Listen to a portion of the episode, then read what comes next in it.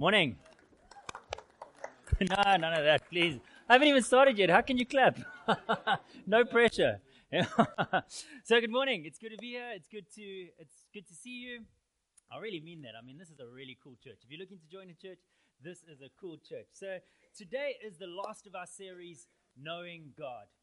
And what I want to do this morning is hopefully tie up everything that has gone before, that we've shared in the weeks before, into a framework that I think will be really helpful. And I hope it will be as helpful for you as what it's been for me preparing for this morning. So let's get into it. I want to get your imagination juices going. So just work with me on this example here. Imagine that you are at the ground floor of this massive hallway. So you're in like this quadruple, double volume hallway, and you look up and there's just this open space. There's like these balconies on each side. Like, you know, at Gateway where Gloria Jeans is, that coffee shop at the bottom there? You stand there and you stand up and there's just this massive expanse. And you've been told that if you can get to the first floor, everything your heart needs is on that first floor. And it's all for free. And you think, oh man, game on, I got to get to this first floor. But so you look around and there's no lifts. There's no stairs. There's no ladders. You think to yourself, yeah, man, how am I going to get to this first floor? I've got to get to this first floor. So you start on this hunt, you look around, and then at the corner of your eye, you see this escalator. You think, man, there it is. That's it. I'm going to get to this first floor. So you run, and you go, and you get to this escalator. But, oh, shock and horror, this escalator is going down. Oh, can you believe it? But you want to go up. It's going in the opposite direction of what you want to go. So what do? You sit there, and you ponder, and you think, oh, man, you know what? If I can walk faster, if I can go up faster than what the stairs are coming down, I'll be able to gain some ground. You know what I mean? I'm sure we did that. My kids love doing that. Yeah. So you think you can gain ground. So what do? You jump on this thing. Boom. And you go. Whoo. You go. And it's hard, eh? And it's exertion.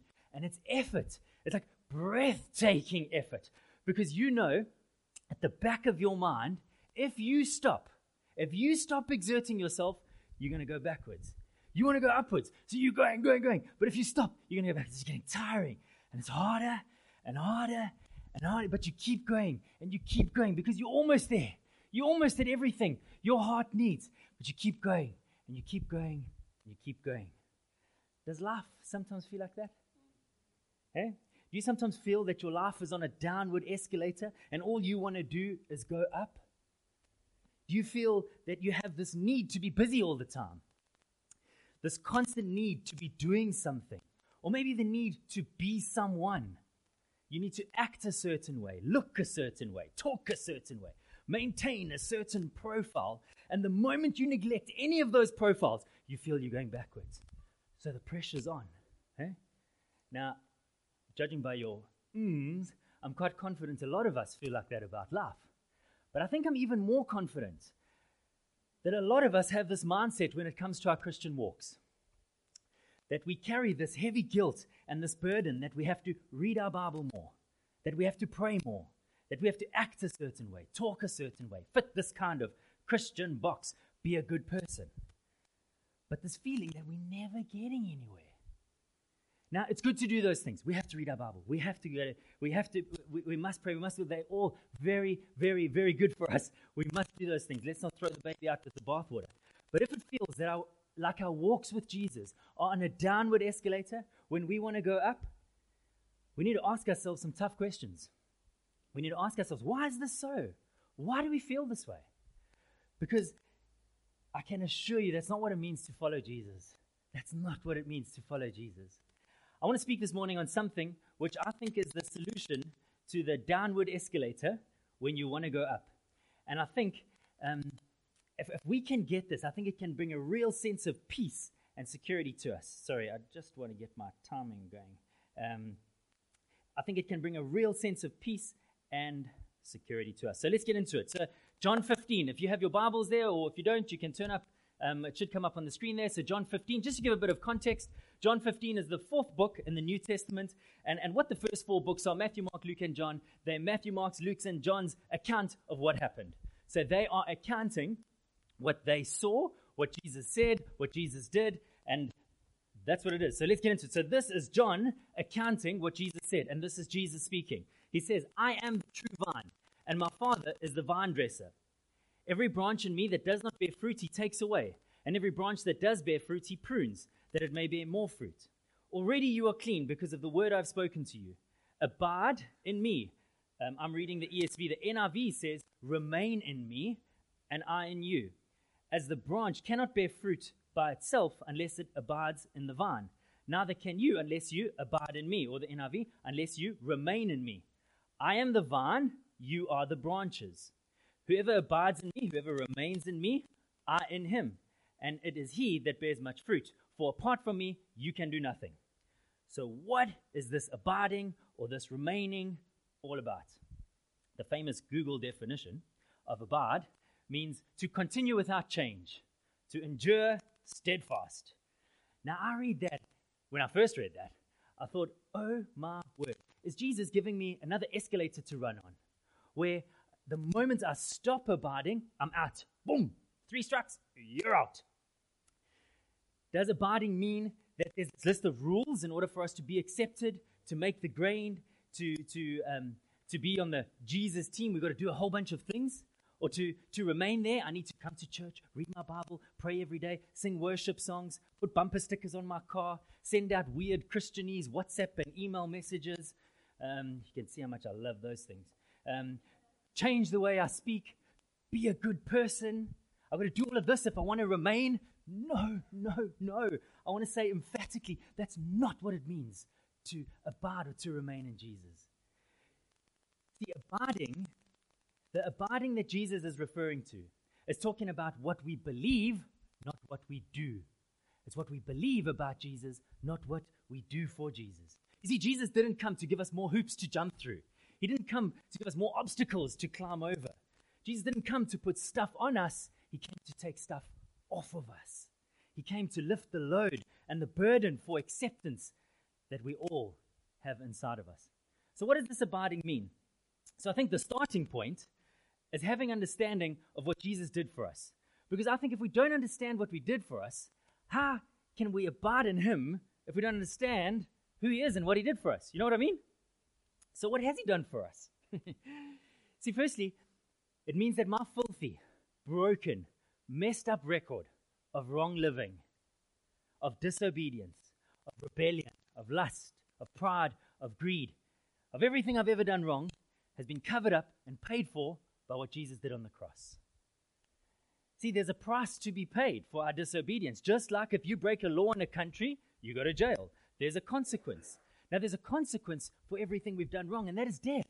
The Bible says the wages of sin is death, but when the Bible talks about death, it's not a physical death. It's death is a separation from God. That is death. Death is outside of God. That's what death is. But this is the beauty is Jesus died for us. He was separated from God for us. When he hung on the cross and he said, my God, why have you forsaken me?" He was being forsaken so that we don't need to be forsaken.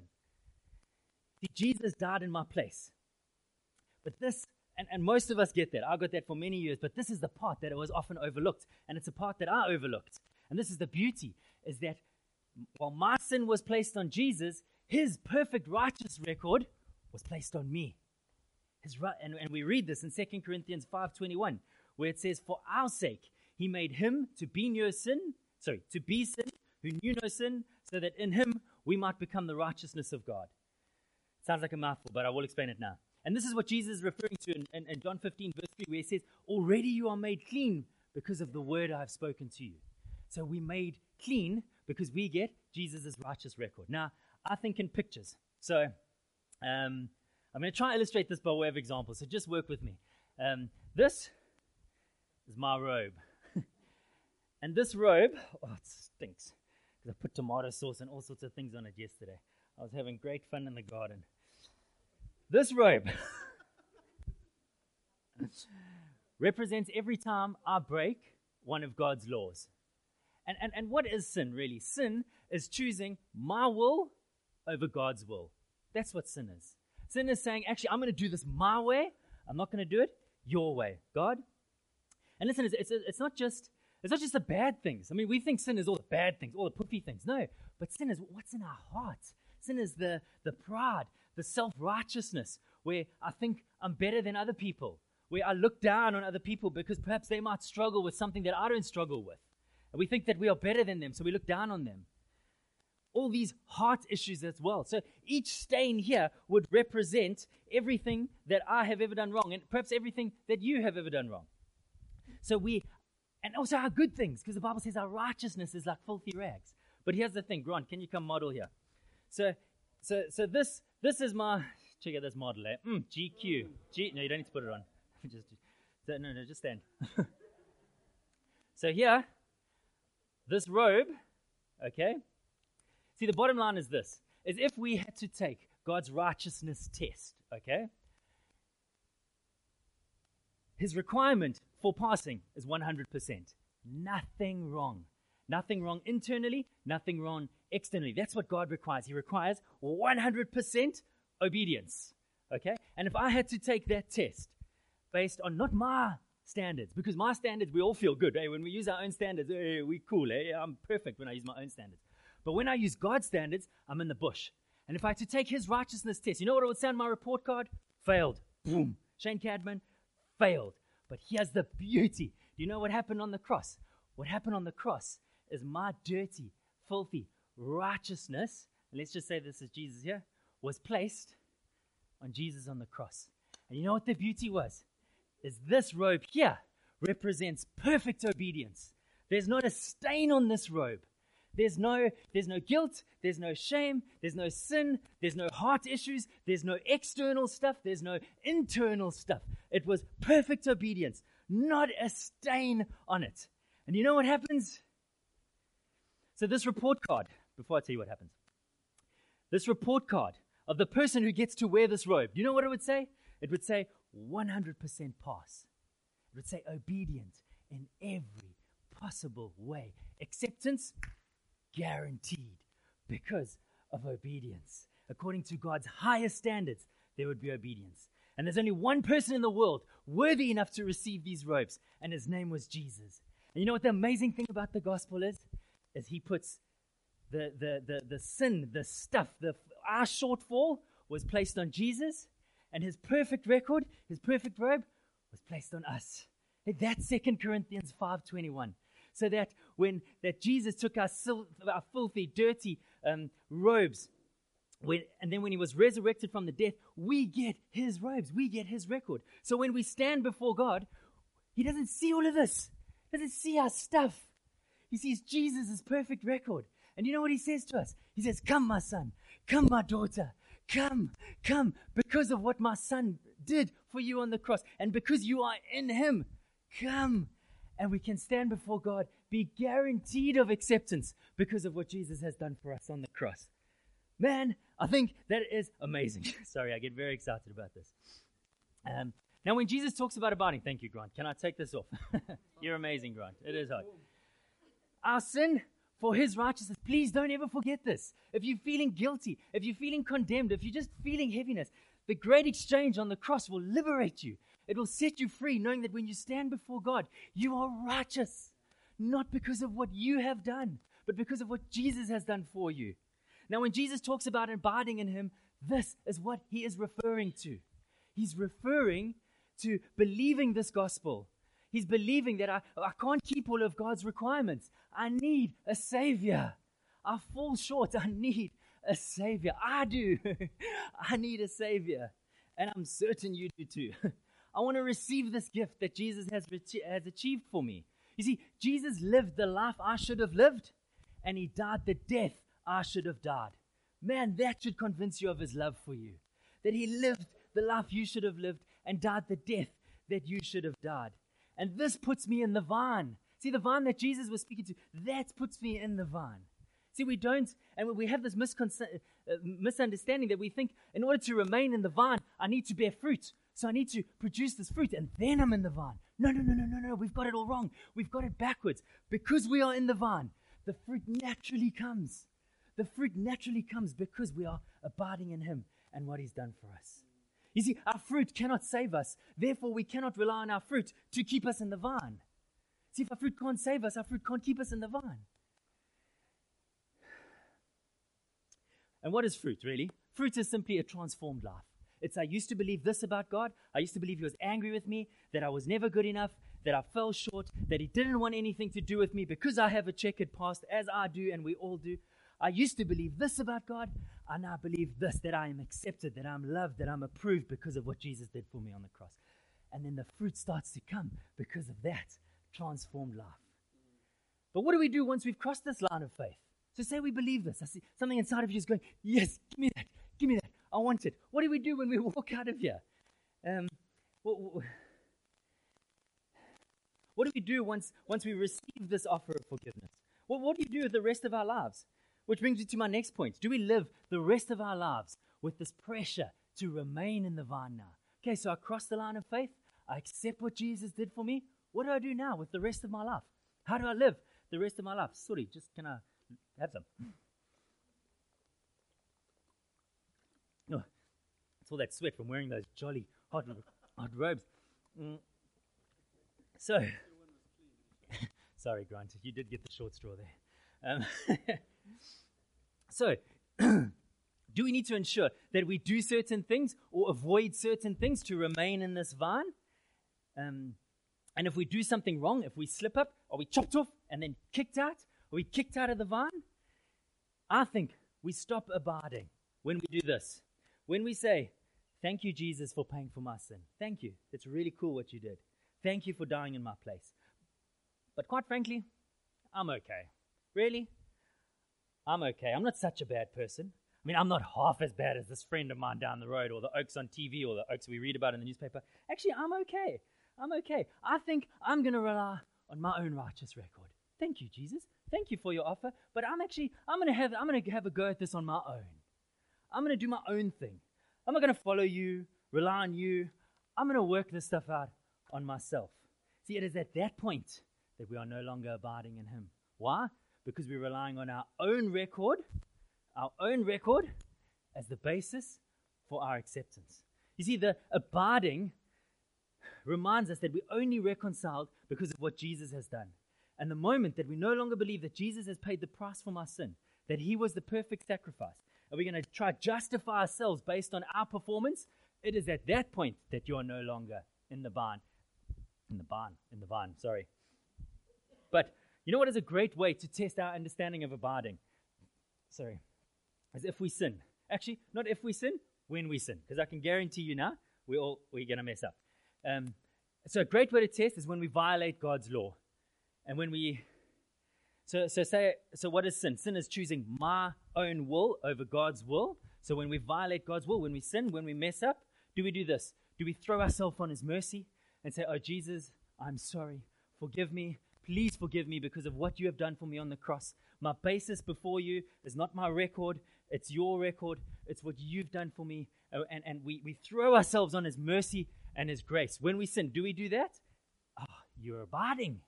You're abiding in him when you do that. But, however, when we sin, if we do this, if we say to God, I'm going to make this up to you. I'm going to go to church more often. I'm going to pray more often. I'm going to give some money to the church. I'm going to feed the hungry. I'm going to clothe the poor. I'm going to fast. And I'm going to make this up to you, God. I'm going to prove that I am worthy. What are you doing? You're relying on your own performance again.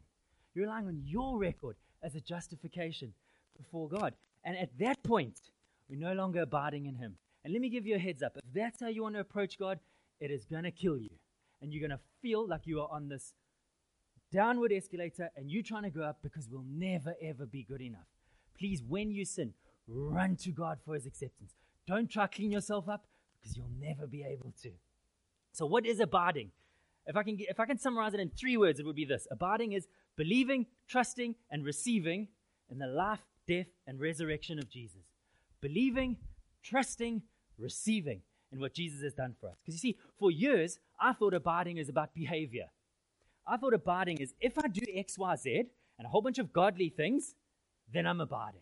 So I've got to do all these things, behavior, in order to abide.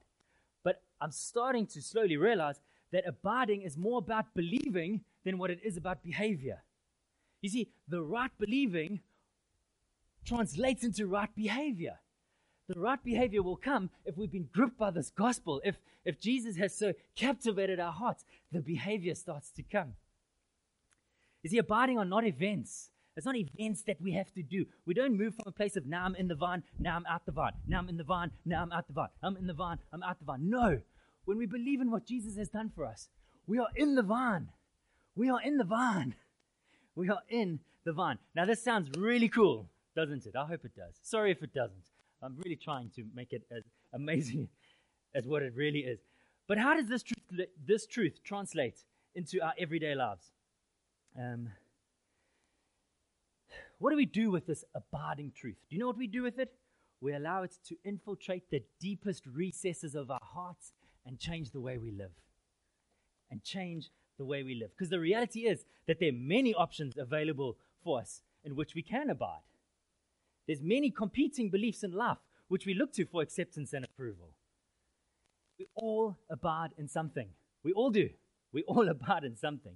Let me illustrate by way of example. So I'm going to get a little personal here, as I always do with my preachers. I'll try to hold the tears back. But so what I want to do is I'm going to share some of the things that I abided in growing up, and then how I apply this abiding in Christ, where I find myself in my life today as we stand now, whatever the date is, March 2018. So growing up, I wanted to be the cool kid in primary school. My mother will attest to this. I used to walk a certain way. I think I was a mano. Talk a certain way. Act a certain way. I just wanted to show off. If I got a merit badge, I'd put it on there until this thing was frazzled and falling to pieces. I would wear this merit badge. I remember once getting a certificate. I can't remember what it was for, but I remember putting it on the window. She probably doesn't even know this, but put it on the window so that when we drive, everyone can see, hey, I got that certificate. Check at me. Check at me, bro. I got that certificate. So glad we can laugh about it now. But deep down inside, I longed for affirmation. I longed for affirmation. Then in high school, it moved from trying to be cool to trying to fit in. So whoever I was with, I would be like them. So if I was with the bullies, I would bully people. And I'd be like, whatever, try to beat people up out of insecurity and trying to be a mano. And if I was with the people that smoked weed, I would smoke weed. Sorry, Mom. I would smoke weed. And I remember the one day, one of the ringleaders of that kind of little group saying to me, you know what, Shayne? Hey, I used to think you were such a nerd, but I think you're so cool now because you smoked weed with us. And I thought, okay, that's what I'll do. I'll smoke more weed. Then I'll fit in. But at the back of my mind, I'm thinking, you know, actually, I really don't want to smoke weed. I really just want someone to accept me for who I am. At the back of my mind, I was thinking that. And then out of a desperate desire to fit in, I'd say the dumbest things at the dumbest of times. I don't know if this has ever happened to you. So you're standing in a group, everyone's talking, laughing, all chipping in, but you're saying, whoa, how's that? You're saying nothing. So everyone's talking and you're just standing there and you feel you've got to say something. You've got to prove that you're valuable. You've got to prove that you're part of this thing. So you say something and it's weird and it's crazy and it's out of context and everyone stops, looks at you like you crawled out of a piece of cheese, and they carry on talking. And you're like, oh. And then you say to yourself, whether it's true or not, these guys must think I'm such a loser. These guys must think I don't belong in this group. Well, I've blown it now. Better find a new group to profit in. See, all these things I abided in growing up was just looking for affirmation, acceptance, and value. And the more I tried to fit in, the more it was like I was on this downward escalator and I was trying to go up. But what about today? Now we get tender. So I'm convinced that I'm a sinner. I'm convinced that I'm in the vine because I know how fraught and how dirty my heart is, and I know what's inside of me, and I know that I'm forgiven and I'm accepted based on what Jesus has done for me. But to apply that to my everyday life is something else. You see, I would love to stand up here and say that I have this abiding in Christ all sorted. Amen. I got this thing waxed. But unfortunately, it doesn't come naturally to me. You see, believing the right thing is contrary to what's inside of us. We've almost got to force ourselves. It takes effort to believe the right thing because our default mode is I'm not good enough. I'll never be accepted. I'm not good enough. But actually, no, what do we need to do? We need to preach the gospel to ourselves, which I'll get to now. So what do I abide in now? So one of the things which I've got to struggle not to abide in is my work. So I work in an environment where if you bring in lots of business, boy, everybody knows about it. There's emails that go out every week. The emails are going out. This guy brought in this much business. Woohoo, he's at the top. Dinners, trips, emails, phone calls. And when I joined my business, I said, man, I want to be in that group. I want to be in that top leader group up there. Those guys must feel valuable. Those guys must feel like they've arrived. They're the Numzan. So what did I do? I set myself a goal to be there. And I say this humbly, please, I'm not drawing attention to myself, but I made it there. So I made it into that leader group. And you know what happened? You know what changed? Nothing. I didn't feel more valuable.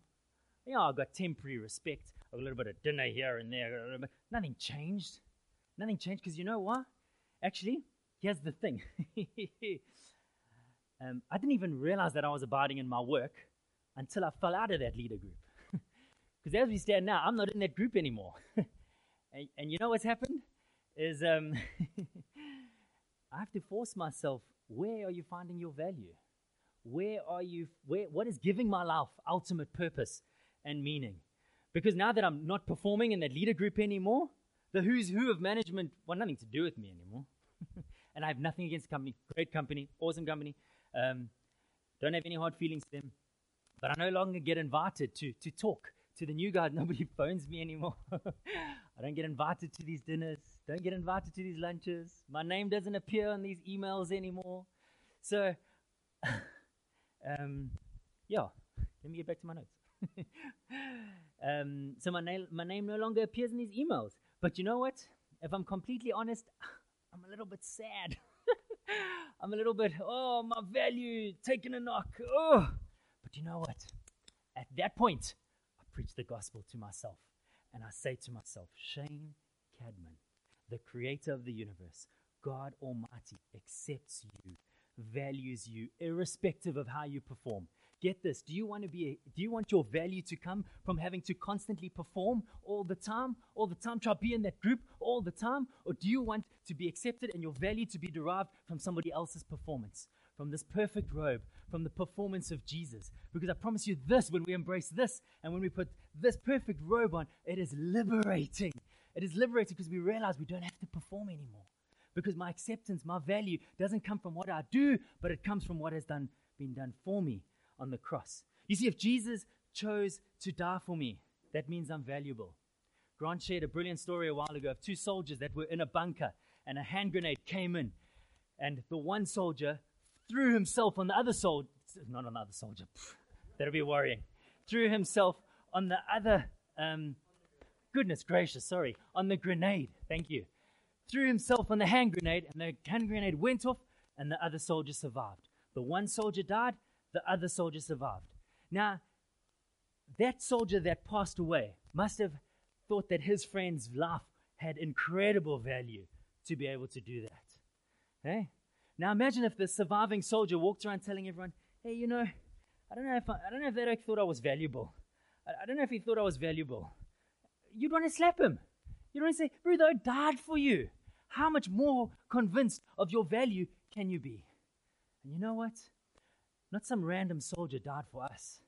Man, the King of the universe, God Almighty, got off his throne in heaven, came down, wrapped himself in flesh in human form, and died for you. My friends, you are valuable. You are valuable. See, back to my performance story. You see, management abandons you when you don't perform. And I have nothing against my company, but this is just corporate reality. Management abandons you when you don't perform. Jesus will never abandon you. God will never, ever abandon you, irrespective of your performance. He will always be there for you. You see, the only thing to abide in that will never let you down is the gospel of Jesus Christ. It's the gospel of Jesus Christ and what he's done for me. God is pleased with me because I am in Christ. I'm in Christ. He accepts me because of what he's done for me.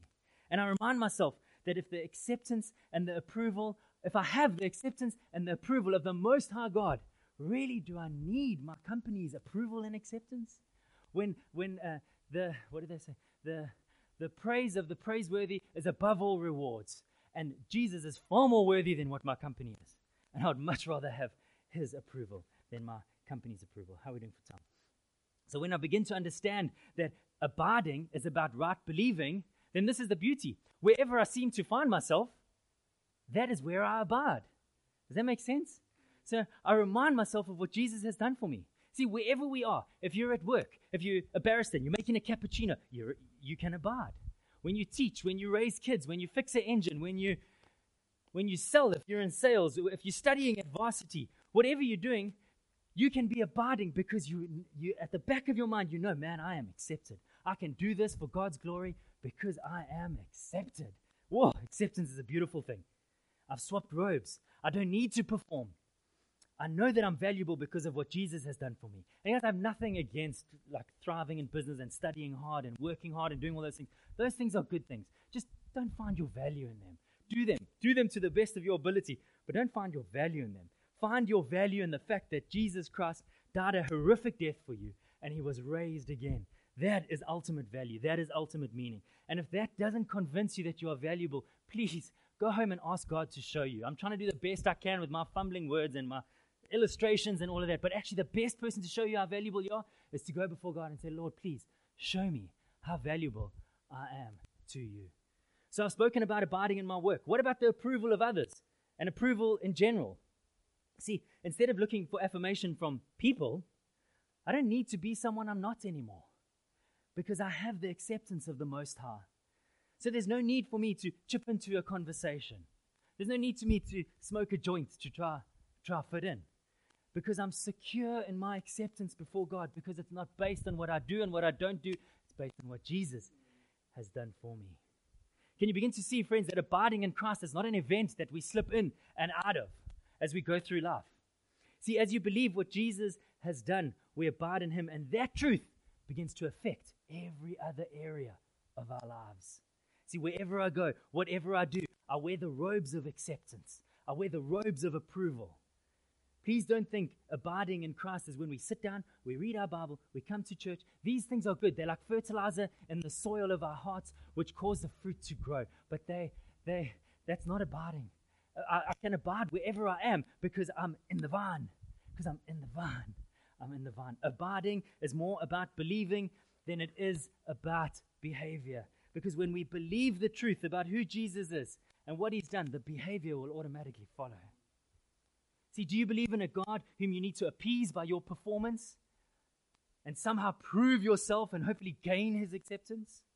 Or do you believe in a God where you are accepted and approved because of what Jesus has done for you on the cross?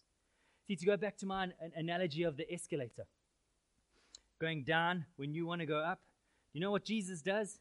He brings, I spoke about the first floor, needing it. On the first floor, there's everything your heart has ever needed. Actually, you know what the gospel does? The gospel brings the first floor down to the ground floor. No, he does that, as Jesus does that by wrapping himself as a person, coming down. And he did not consider equality with God something to be grasped, but took on the very nature of a servant. He humbled himself and became obedient to death, even death on a cross. Jesus brings the first floor. Jesus brings his level down to our level so that we can be on his level. You see, Christianity is not like other religions or philosophies where we try to climb up some sort of levels of holiness. No. Christianity is God came down to our level and says, I will do it for you. Come, I will make a way. And he takes us up to his level. He does the performance. We do the believing. We believe in him. Guys, there's nothing left for us to perform or to approve or to prove, but to abide in Christ, to abide in his acceptance, to abide in him. And you know what begins to happen when we believe this truth? We cannot help but want to spend time with this incredible God. We want to pray. We want to read the Bible.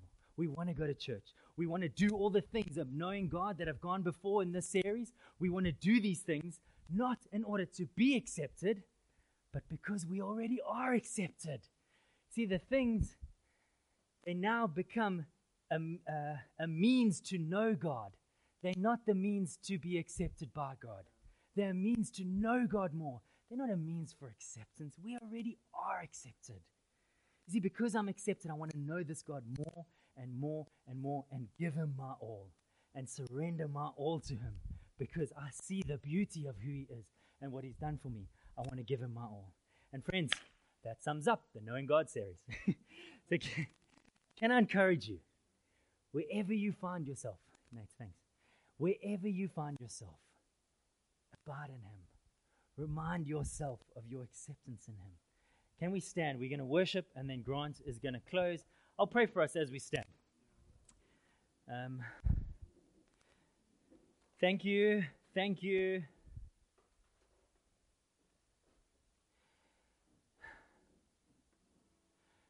Thank you, Lord, for who you are. You are so loving. You are so caring. You are so good to us.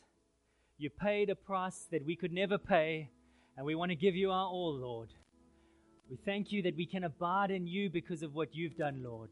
We thank you that you've taken our filthy, dirty robes upon yourself, and you've put your clean, pure robes before us, that we can have access to you, that we can worship you, that we can pray to you, that we can be so confident that you are near because you've made a way for us to be with you, Lord. You've brought the Holy of Holies to us. You've split the curtain that we can enter. And we praise you and we worship you and we thank you for who you are in our lives, Lord. Amen.